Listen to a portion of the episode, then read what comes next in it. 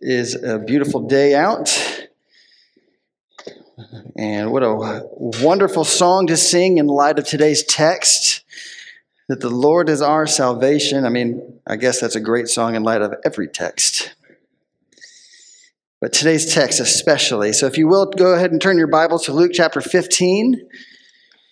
We are all the way to Luke 15. Did I hear a celebration over there? We'll be looking at verses uh, 1 through 10 today. And I'd like to start off with prayer this morning, as I think we always should before we go to God's Word. And it's always important, I think, that as, as whoever is up here and preaching and is teaching and is about to pray, um, that you not just listen to the words, but pray with, pray with me pray with me this morning for a couple of things. That one, that this is my hope from today's text, is that the love of God, that the love of God and the glory of His grace would be made abundantly clear. It would be made abundantly clear. Studying this passage has made it clearer for me. It's been very helpful, it's been very impactful. And I pray that He would do that for you this morning and for everyone else in this room. So join me uh, as we go to God's Word and join me as we pray to Him that He would do that. He'd make the glory of His love and grace abundantly clear to you this morning. Let's pray.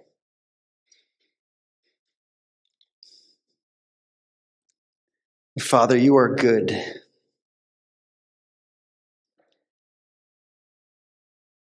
And to give thanks to you, to give thanks to you seems not enough. To try to conjure up in our minds the, the magnitude of who you are, and to be able to try to put in human words to explain the magnificence of your love, we will all but fall short. We pray, God, that you would take these feeble words this morning and that you would magnify them in our ears, in our minds, and in our hearts. That your name would be praised in our lips, not just this morning, but as we leave here, God, that your name would be praised around the lunch table and in the car ride on the way home, and when we get home, and in the workplace, and throughout the week, and as we gather to one another, that we would continue to praise your name in light of the great and awesome love that you have shown us and continue to show us. Be merciful to us this morning, God. Be merciful to us, Lord. And open our ears. Be gracious to us, God, and open our eyes. Continue to run after us, God, and soften our hearts. Make us like you. In Jesus' name, amen.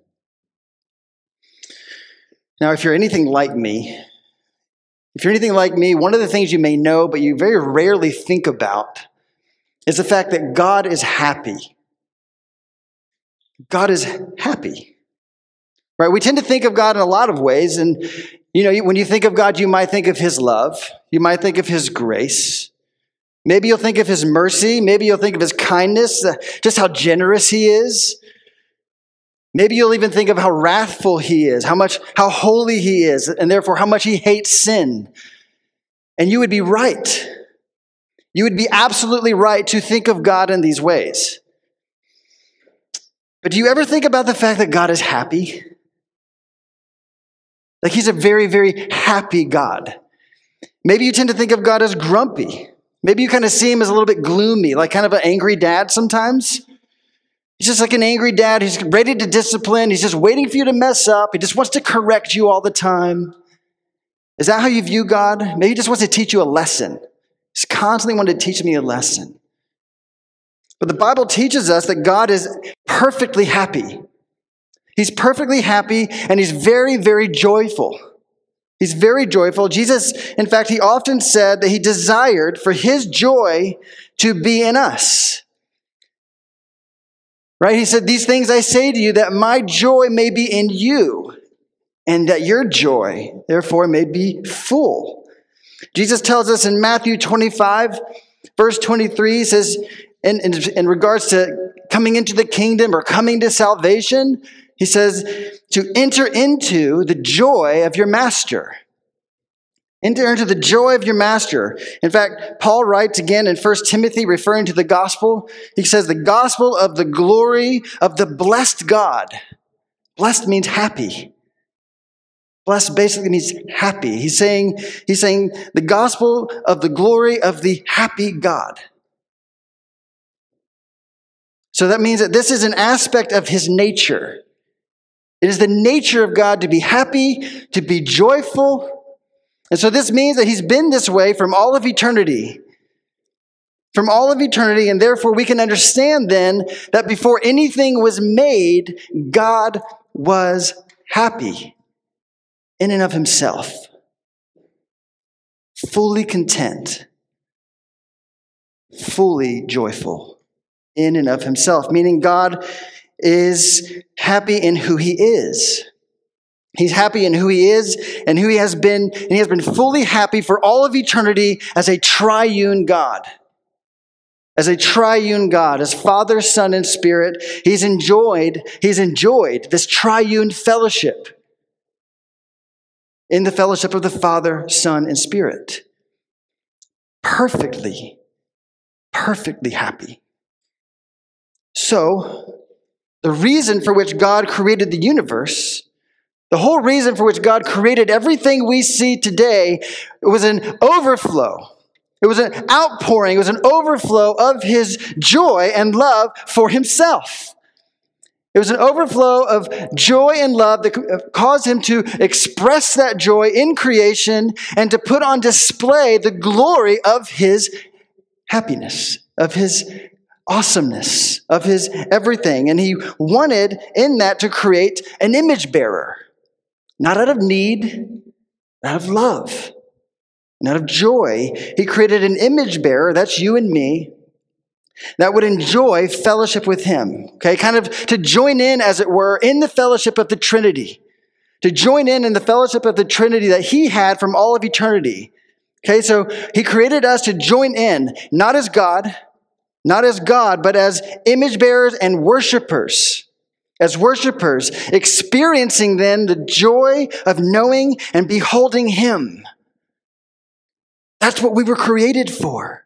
And in that, in that, we would live joyful obedience to this perfect, holy, and happy God. That's why He created everything. And of course, we know the story, right? The great tragedy. The great tragedy is that man denied his purpose. He denied his purpose to love and enjoy worshiping the one true God and in living in joyful obedience to him, and he instead sought his own glory. He sought his own glory. This is what happened in the garden. This is what happens throughout the rest of history. Everyone born out of Adam seeks his own glory. It's the great problem. It's the great problem, but God's plan was not destroyed. God's plan was not destroyed, but in fact, it had taken on its full effect. It had taken on its full effect. And what I mean by that is that God created this perfect world, but He allowed it to fall.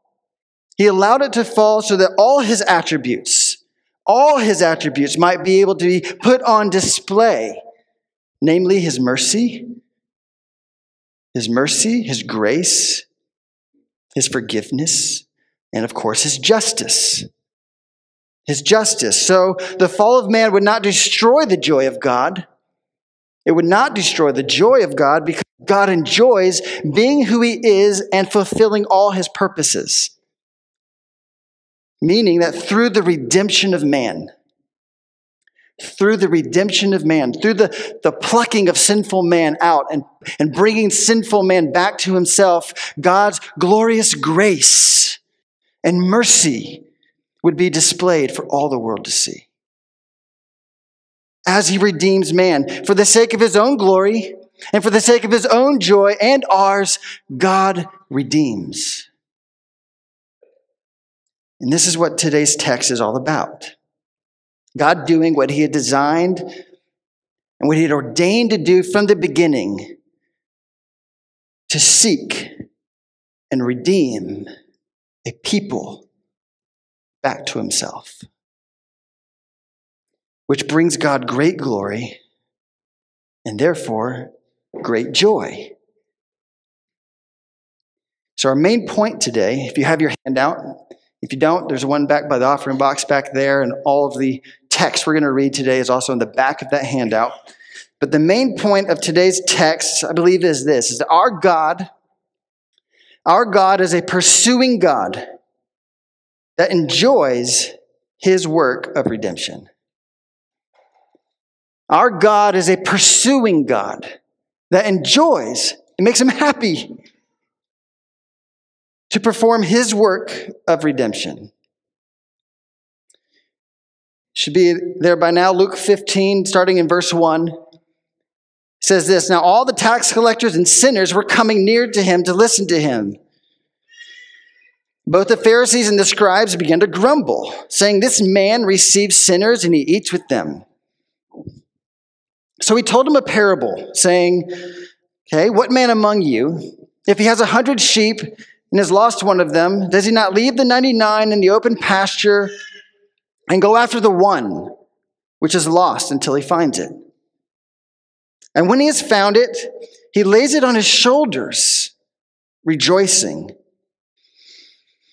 And when he comes home, he calls together his friends and his neighbors, saying to them, Rejoice with me, for I have found my lost sheep, or my sheep which was lost. I tell you that in the same way, there will be more joy in heaven over one sinner who repents than over the 99 righteous persons who need no repentance. Or, what woman, what woman, if she has 10 silver coins and loses one, does not light a lamp and sweep the house and search carefully until she finds it?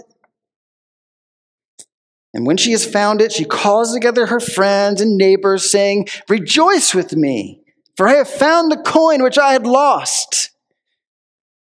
In the same way, I tell you, there is joy in the presence of the angels of God over one sinner who repents.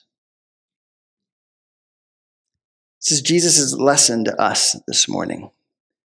May we have ears to hear it. If you remember, if you remember, Jesus has been preaching all along that it was not the healthy, it was not the healthy, but the sick. It's not the, it's not the self-fulfilled, but it's the hungry. It's the thirsty. It's those who long for righteousness, who long for fellowship with God. It's the broken. It's the poor, the downtrodden, the rejects. It was these kinds of people it was these kinds of people who knew their need for a Savior.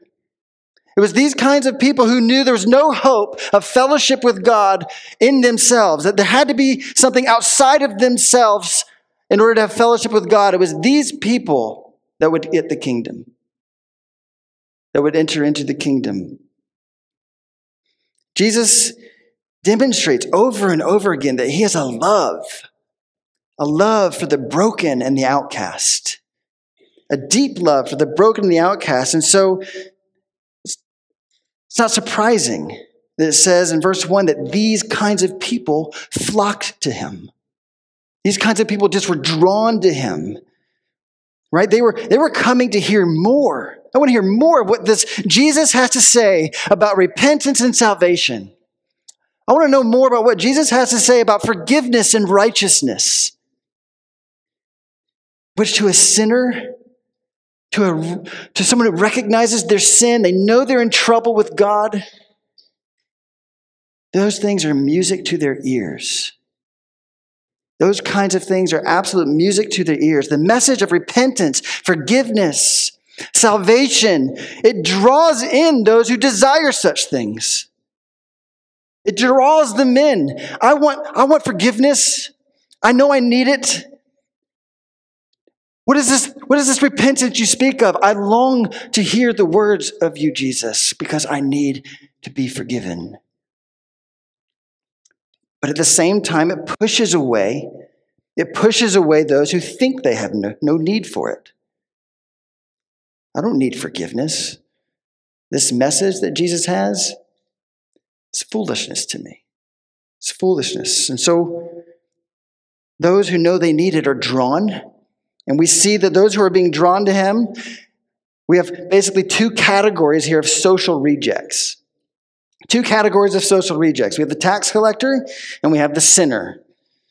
Okay, so the tax collector, as you may know, is kind of looked bad upon by Israel right? They're, they're kind of a traitor. They're a traitor of Israel. They're essentially employees of Rome, and therefore they might as well be citizens of Rome, a Gentile.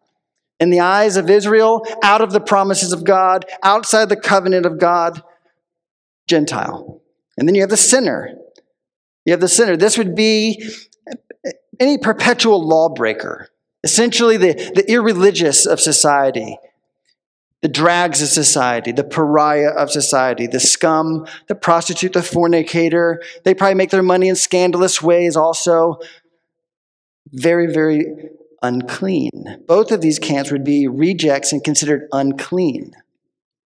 And so, therefore, any connection, any connection to these people by the religious folk, they would say any connection to these people would make you unclean which is such silly, self centered, proud, man made religion. To, to keep the needy at arm's reach because it might make you unclean. Such silly, self centered, proud, man made religion. But that's exactly what we see the Pharisees and the scribes grumbling about. That's what they're grumbling about. These types of people these types of people, the Jewish leaders would have nothing to do with. Nothing. And so it says in verse 2 that they began to grumble or complain, right? You can kind of picture it. Picture Jesus is he's sitting and he's eating with these people, these sinners, these tax collectors, these, these pariahs of society. And then inside one of these little like huts or something, you can picture there's a door or a window, and these Pharisees are kind of peeking in the window. They're kind of standing in the doorway, and they're just kind of gossiping to one another, kind of murmuring to one another, like some kind of like self righteous church gossips. And they're saying, This man, this man, he receives sinners. Look at him. Look at him. He receives sinners, and he eats with them. He eats with them. How disgusting. How disgusting. That's their heart. That's their heart right now. And this word receive comes from the word dechomai, which means what you might think it means to receive. It is a general welcoming or, re- or acceptance. But in fact, the word here that's used is, is prosdechomai. The word is prosdechomai, which carries with it a greater reception a greater reception is, is actually one that looks forward to, like an eagerly looking forward to receiving. It's, it was reserved, it was a word reserved for, for family. It's a word reserved for someone you would consider family. And so that, that's what they're saying. This man receives them like family. This man received them like family and like friends. And so they were appalled. They were appalled that Jesus would treat these people like family and that he would even eat with them, which, of course, if you remember in this culture, to eat with somebody was to consider them family. It was to really accept them and kind of say that I, I accept you as you are. I accept you as you are. And this was all the religious leaders needed to hate Jesus. This is really all they needed to hate Jesus. They had a lot of other reasons in their head. They called him Beelzebul. He did signs in the power of Satan. They, they were thinking of all these things to, to hate him. And this definitely helped their cause. This man claimed to be God. Make no mistake, they knew that was his claim. It's one of the reasons they killed him. But this man that claims to be God, he eats with those and as a friend with those who have rejected God's law. How could this happen? How could this happen? If he were God, as he claims, he, well, he would be eating and drinking and fellowshipping with, well, with us. Of course, if he were God, he would be fellowshipping with us. How could he choose the pariah and the reject over us? Essentially, what is going on here. There's some jealousy here. This, this grumbling and this complaining was really rooted in a self righteousness. So we've talked about before. It's, it's rooted in a, really in an entitled heart. It's an entitled heart that says, God owes me because I check a few boxes of the righteousness list, which is like every man made religion. In fact, even if you're irreligious, and you're a human being and you have some sort of view of the world, uh, whether you call the universe, you call it God, or you call it Allah, or you call it Jehovah, or you call this, this master of the universe something, every human being outside of Christ perceives him in this way that he is like a giant pinata, that if I beat him with my good deeds, blessings pour out. Or like a judge that I can bribe. I can bribe with my good works. I just, I just give him a few good works. And of course, now he owes me. He owes me heaven. He owes me blessings on earth. He owes me blessings in heaven. And that's exactly the way every man made religion works. And that's exactly what was happening here. It's a total misunderstanding of the holiness of God. It's a total misunderstanding of the holiness of God. It's a total misunderstanding of what we actually deserve, like his wrath it's a total misunderstanding of how God loves. It's a total misunderstanding of how God loves, namely unconditionally. Unconditionally, to which Jesus is going to show them or tell them three parables. There are three parables birthed out of this murmuring, out of this complaining. They're all about lost things. They're all about lost things lost sheep, lost coin, lost son. Lost sheep, lost coin, lost son. And he's going to be showing really a distinction between how the world and how man made religion views the lost, right? And then how God views the lost. There's a distinction, there's a huge gap. The first two parables, the first two, which we'll cover today, are about how God seeks the lost. And the last is how God receives the lost. So the first two are about how God seeks, and the last is about how God receives. But they're all directed at these Pharisees who do not love as God loves. They're directed at them saying, You think you know God, but Jesus is saying, You do not know me. And if you knew me, you would know my Father also. And so you are nothing like me, Pharisees. You are nothing like me. You do not love like me. And so our first sub point is this point one God's love. God's love seeks the lost. It brings repentance and celebrates his success. God's love seeks the lost. It brings repentance and it celebrates it celebrates his success. Now i love i love the way jesus starts the parable. He starts the parable by bringing them into the story by essentially asking them to imagine themselves as shepherds. Right? He says he says what man among you if he had 100 sheep. So he's basically saying, think of yourself as a shepherd, which is funny because they were accusing Jesus of being unclean by associating with unclean. And if you were to tell a Pharisee to think of yourself as a shepherd, they thought shepherds were the most unclean. They were the lowest of the low. To think of yourself as a shepherd would have made you unclean. Just imagining it. I mean, this is how silly they are. But just imagining themselves as shepherds would have made them unclean. So Jesus is like poking at their ridiculousness and basically making them think of themselves as unclean people, which would have driven them crazy. It's like, I'm not allowed to think of elephants. Well, think of elephants. oh, I got to get out of my head.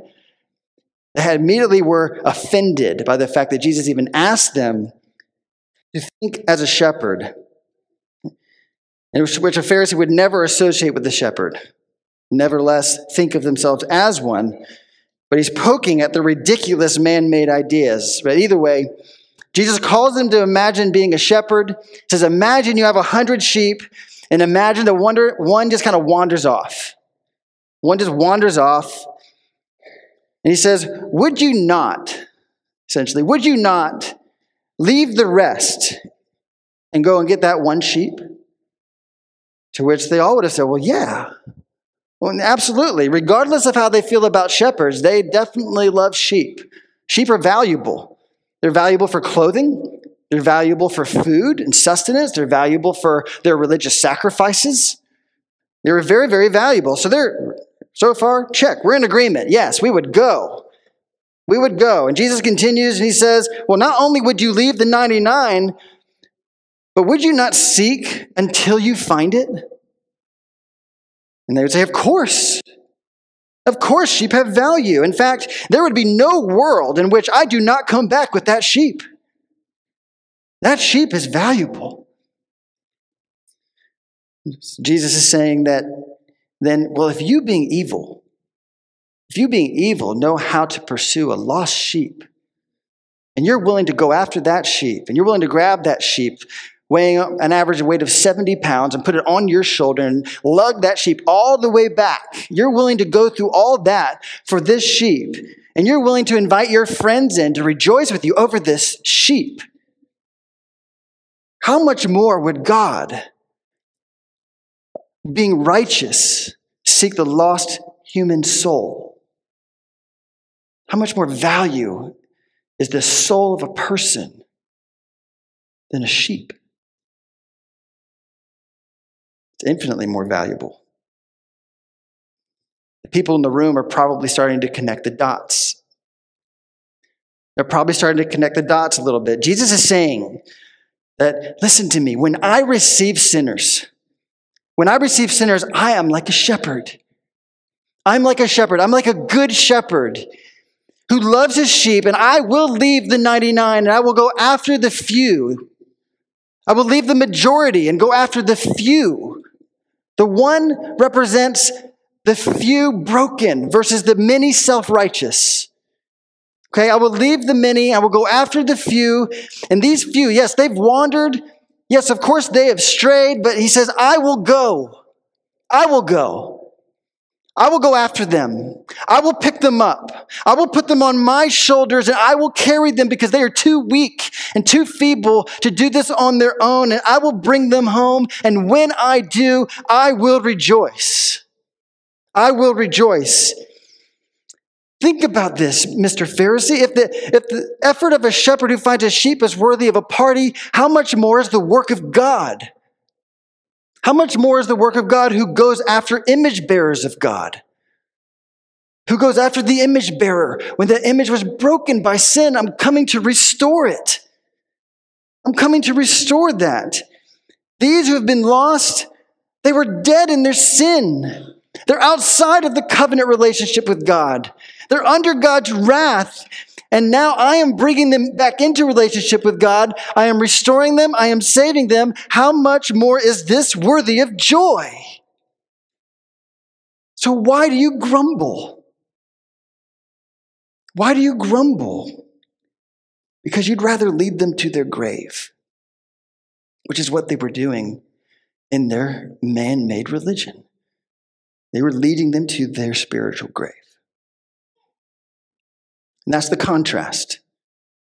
That's the contrast that Jesus really wants to make here is the grumbling Pharisee that contrast the joy of the Lord. The grumbling self righteous versus the joy of the righteous. In fact, that's what Jesus is says, saying next. Next verse, he says, I tell you, I tell you, in the same way, there will be, there will be more joy in heaven over one sinner who repents than over 99 righteous persons who need no repentance.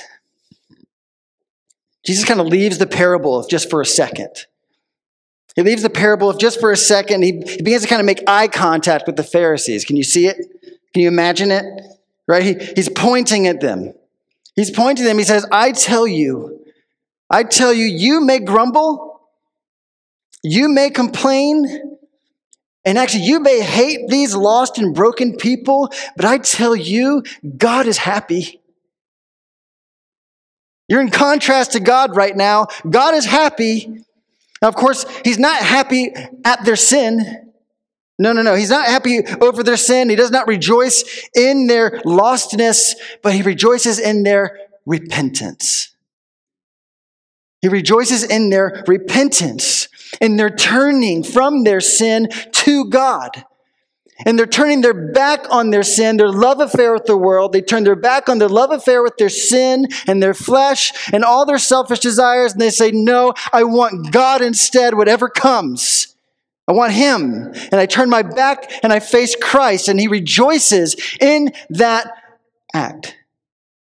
It's an act of the mind that changes, an act of the heart that feels differently now about your sin and about God. He rejoices in that change. This change is caused only by the work of God. It's changed only by the work of God who pursues. It's changed only by the work of God who chases, and the one who goes, and the one who gets. Repentance is rooted in God's pursuit. Let me tell you, those whom God pursues, he does not fail. He does not fail. He always gets. God seeks until he finds. And when he finds them, they always repent. He does not fail. You see, God says, Come as you are. Come as you are. Do not fix yourself. You cannot do it. Come as you are. I receive you like family. Sinner, broken as you are, outcast as you are, dirty as you are, filthy as you are, but I will not leave you as you are. I will change you. I will change you. In fact, my love it is my love, my unconditional, pursuing love that began repentance in you. Actually, it's the same love that will continue repentance in you. It's the same love that will continue to work repentance in you. And in that repentance, God and all of heaven throws a party. Every time. Every time a sinner repents, God throws a party. Why? Because the kingdom of God is advancing.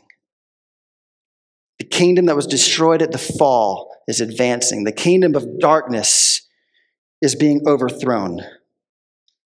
It's the whole purpose for which Jesus came. It's the whole purpose for which Jesus came to magnify the glory of his grace, remember? To magnify the glory of his grace by seeking people such as these, such as you, such as me. We serve a glorious, loving, missional God. We serve a God who is willing to leave his throne that enter into time and space, enter into creation that was filled with hatred and sin and darkness. He did not stay where it was pretty and perfect. He entered into humanity. He entered into humanity not to rub elbows with the social elite, not to rub elbows with them, but to pursue and seek not his friends, but his enemies. His enemies. Is this not the work of a glorious and loving and pursuing and missional God who enjoys rescuing those who are lost? Absolutely. So, so stop grumbling, Mr. Pharisees. Stop grumbling, Mr. Pharisees, because God is happy. God is happy, but you can't even see it. God is happy. In fact, I am standing right in front of you, he says I'm right in front of you, and I, I came to do what no other man could do.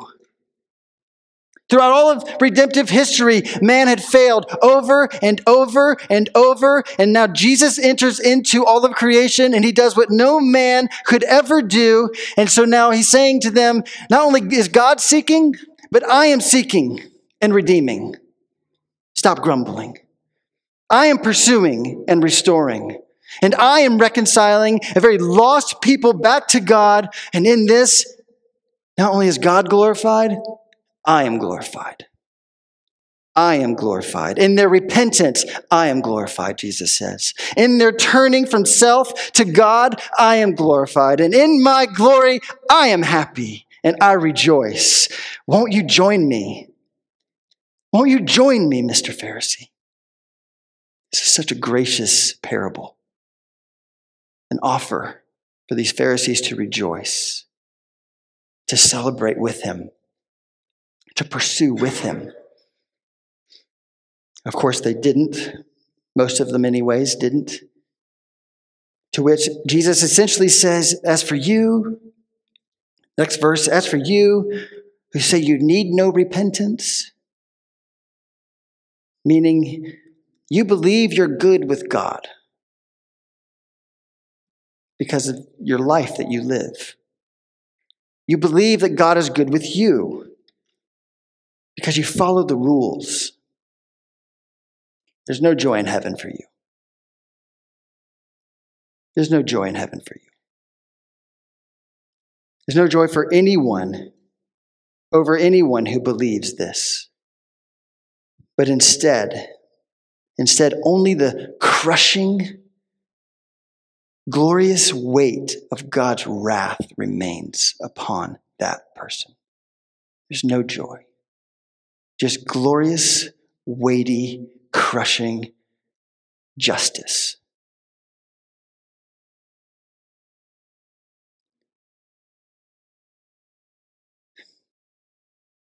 It's God's desire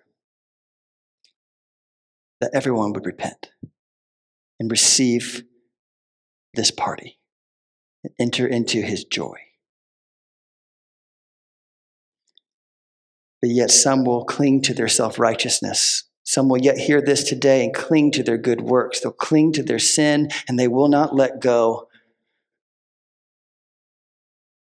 And for that person, only his wrath remains. But if you would let go, if by God's grace you would let go of your sin, let go of your love affair with this world, He would change you. He would make you new and he will celebrate and throw a party over your repentance. Jesus continues. He continues with a second parable, much like the first. Much like the first. So Jesus has gone from a shepherd now to a woman. From a shepherd to a woman. Now, if we thought Pharisees were offended before, now Jesus says, imagine that you're a woman. Okay, Shepherds were unclean, okay? Women, they were unrespected. So this is another poke at their pride. This is another poke at their pride. No self respecting religious Jew would ever think of themselves as a shepherd, and they certainly wouldn't think of themselves as a woman. Okay, quick parentheses here. Jesus has no problem sharing the attributes with women. In fact, that's who these parables are about. The shepherd's about Jesus, the woman's about Jesus. Jesus is the shepherd in this story, and Jesus is the woman in this story. In fact, often throughout scriptures, God is demonstrating feminine attributes. Feminine attributes. What, do you mean? I thought he was father. Yes, he is father. And in so much as he is king, leader. God is spirit. He made man and woman in his image. So we see these played out throughout Scripture. We see God as nurturing. We see God as nurturing. We see Him desiring to gather as a mother hen gathers. He doesn't mind being referred to as a mother hen. It doesn't bother him in the, in the slightest. We see in the Psalms that God is like a nurturing mother that weans her child. God has no problems being compared to a nurturing, weaning mother. See, the Pharisees had no concept of this idea of the image of God. The image of God, which is why they devalued other humans. They devalued the shepherd, they devalued women because they were not like them. But God made man and woman, both in his image. In male and female, I created them. In my image, I created them. In fact, all the wonderful attributes that are very distinct to women such as nurturing, mothering, protecting, loyalty, and so much more. These all reflect God's image and they communicate who God is to the world. Okay, in parentheses there. It's important to know they were wrong to devalue women. They were very, very wrong. And Jesus is poking at that also. He's poking at that also, at their foolish pride, saying, Now, what if you were a woman? who lost a coin. Who lost a coin. And so Jesus takes them from the first parable here, which is really a story about something lost, something found. I'm sorry, something lost, something sought, something found, and something celebrated, to a second parable, which is also about something lost, sought, found, and celebrated. So the stories are similar, but the first the first demonstrates really the lengths and depths and extreme measures God would take to seek and to save. The second, though, the second, though, demonstrates the urgency and the tenaciousness of God's heart for his lost possessions. There's the distinction. So, our point two is this God is determined and resolute to find that which is His. God is determined and resolute to find that which belongs to Him, that which is His. And so the story goes we have a woman with 10 coins. These coins, now in this culture, most people were very poor. Most were very poor, as you can picture a woman in a very small house with 10 coins, and these could be her only coins in all her possession. They could also be potentially a dowry of some sort. Now, a dowry was something that was given to a woman by her father or maybe by her husband. It was some sort of like a life insurance plan for her. So, but either way, these 10 coins were priceless. They were a very valued treasure for her. And so Jesus is saying, imagine that you're a woman who has these 10 coins of really high value, really high personal value, and you lose one. Now, doesn't it make sense, again, that you would light a lamp, sweep a house, search carefully for it? And that word carefully, it has the idea with it as a very meticulous or very diligently searching. It's a meticulous and diligently searching for something. And then he said, just like he said above, wouldn't you do this until she finds it? Again, there's no world in, in which I am not finding this coin. I will find it. I won't sleep until I find it.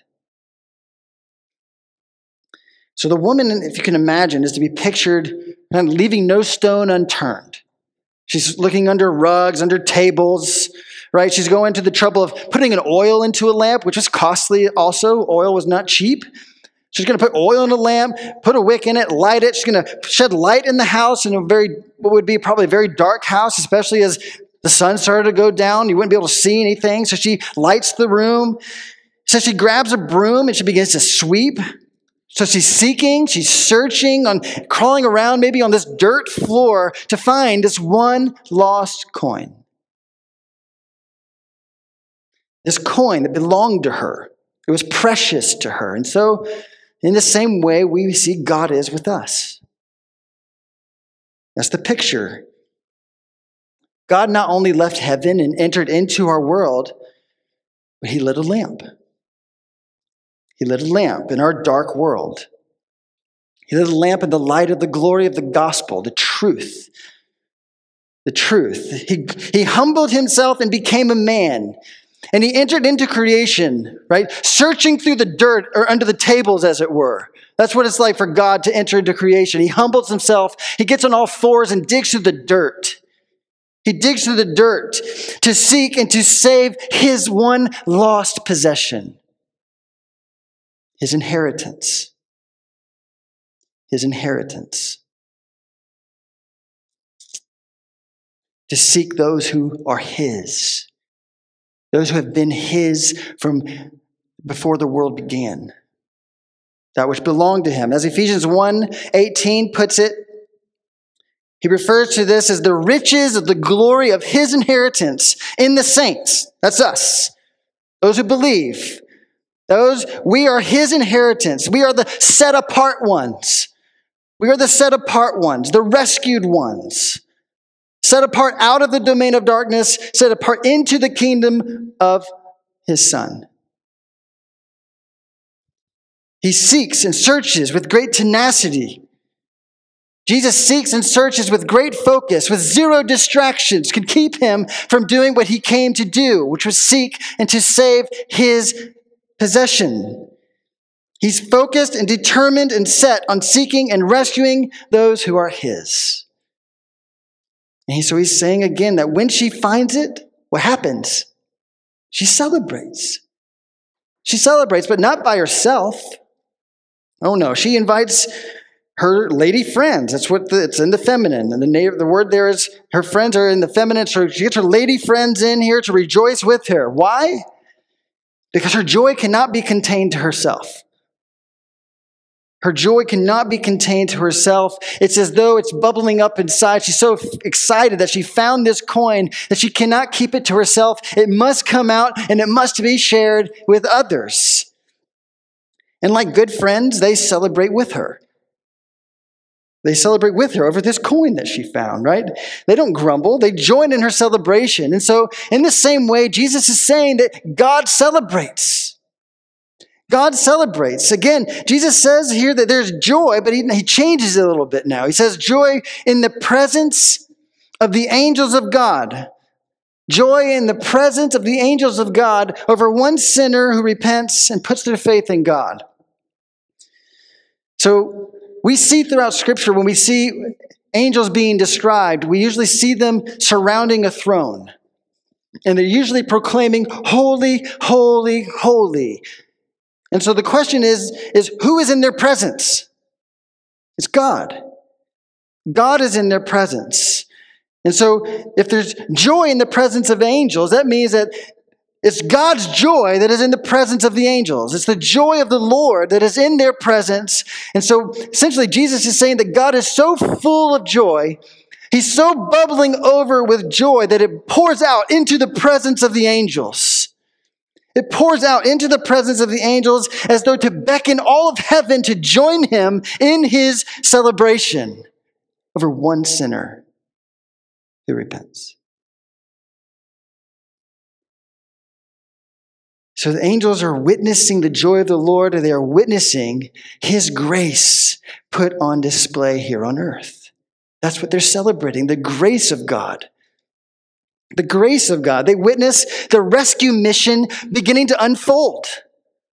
They're seeing the rescue mission unfold, the grace of God made manifest or visible. They're seeing the faith of man in God restored. The faith of man in God restored. And so what do they do? They join God in this celebration. In Isaiah chapter 6, you see them worshiping. 700 years later in Revelation, nothing's changed. They're worshiping. But look, in Revelation 5, it says that they sing a new song. There's a new song now that they sing. Instead of, instead of just saying, Holy, holy, holy are you, they are now saying, Worthy are you to take the scroll and to break its seals. Why? You were slaughtered. For you were slaughtered, and you purchased people for God with your blood from every tribe, language, people, and nation, and you made them into a kingdom and priests to our God, and they will reign upon the earth. This is their new song. This is what they sing right now. They are singing it now. A song of praise, a song of worship, and a song of glory, not just for who he is, but for what he and he alone has done. He's rescued you. He's rescued you. And so God rejoices and they join him. God rejoices and they marvel and worship angels angels who long, long to see the work of God in our lives. for this very reason. They worship the one who gave himself. And so every time God seeks and finds and restores one of his lost sheep or one of his lost possessions, all of heaven rejoices in the work of God. All of heaven rejoices when God's glory and love become this overwhelming power. And that's what the love of God does. It becomes this overwhelming power. It's a power that leads to the knowledge of sin. Because God's love is so great that He would pursue even me. So it, it makes me reflect on my sin and who I am in light of Him. I do not love like Him. I love self. He loves out others. And that, of course, by His grace leads to repentance a letting go of myself and clinging to Christ in faith. That's what the love of God does. That's what the love of God does. And all of heaven rejoices each and every time a child of God, I'm sorry, a child of wrath is raised to life and is adopted as a child of God. It's a celebration. As were such of some of you as were probably most of you in this room. It has been my hope as I've been studying this text that God would impact your hearts as He has mine. I've shed tears driving down the road thinking about this passage, and God may play the right song in light of it over the unfathomable love of God for me. He causes me often to reflect over my life and reflect over my, my sin and my shame that He pulled me out of and continues to pull me out of. And so it's been my prayer as I've been studying this text and preparing for this message has been my prayer and my hope that everyone in here today would see and know and understand and feel as I've felt God's love for you. I join Paul in his prayer when he says he prays for the heights and depths and breadths of God's love for you to be known and felt. I want you to know how incredibly loved you are. I want you to know how incredibly loved you are and how incredibly costly it was for you to be redeemed. You were the lost coin, helpless.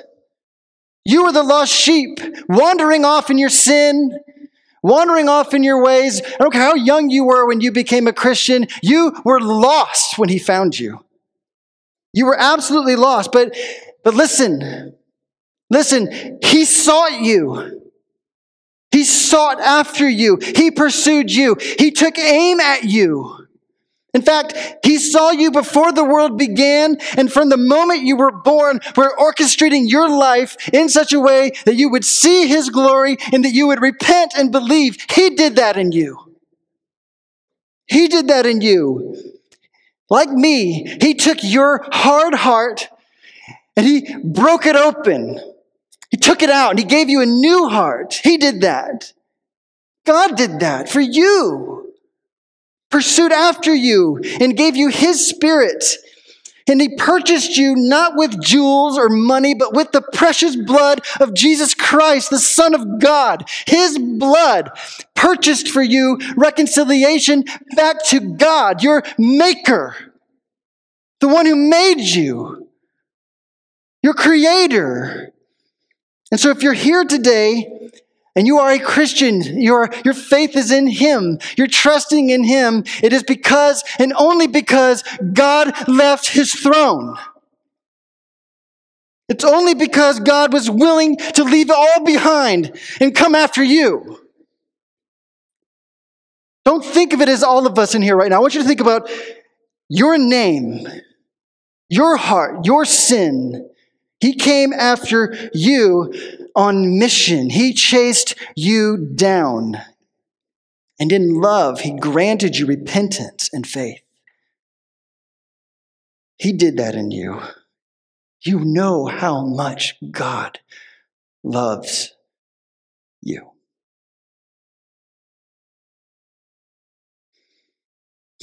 And know how God wants you to join him in the celebration.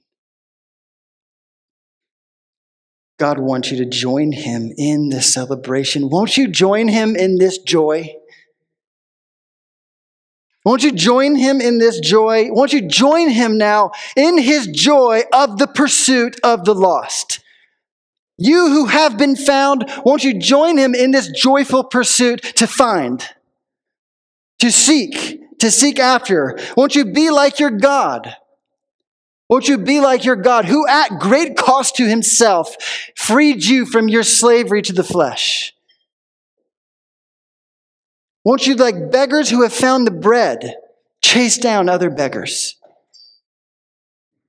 and show them where the bread is at? Won't you be on mission with him? Won't you be on mission with him to seek the salvation and the rescuing of the lost? Because if you are his, if you are one of his lost sheep that he has found, if you are his coin which he has found, then this is your joy as well. Not just his. This is your joy as well. So let us live in light of the joy of the Lord and go and preach and teach and equip our children, our neighbors, our fellow employees, our bosses. Let us leave no joy on the table. Let us not waste this life pursuing vanities. Let's get after it and get some real joy. Let's pray.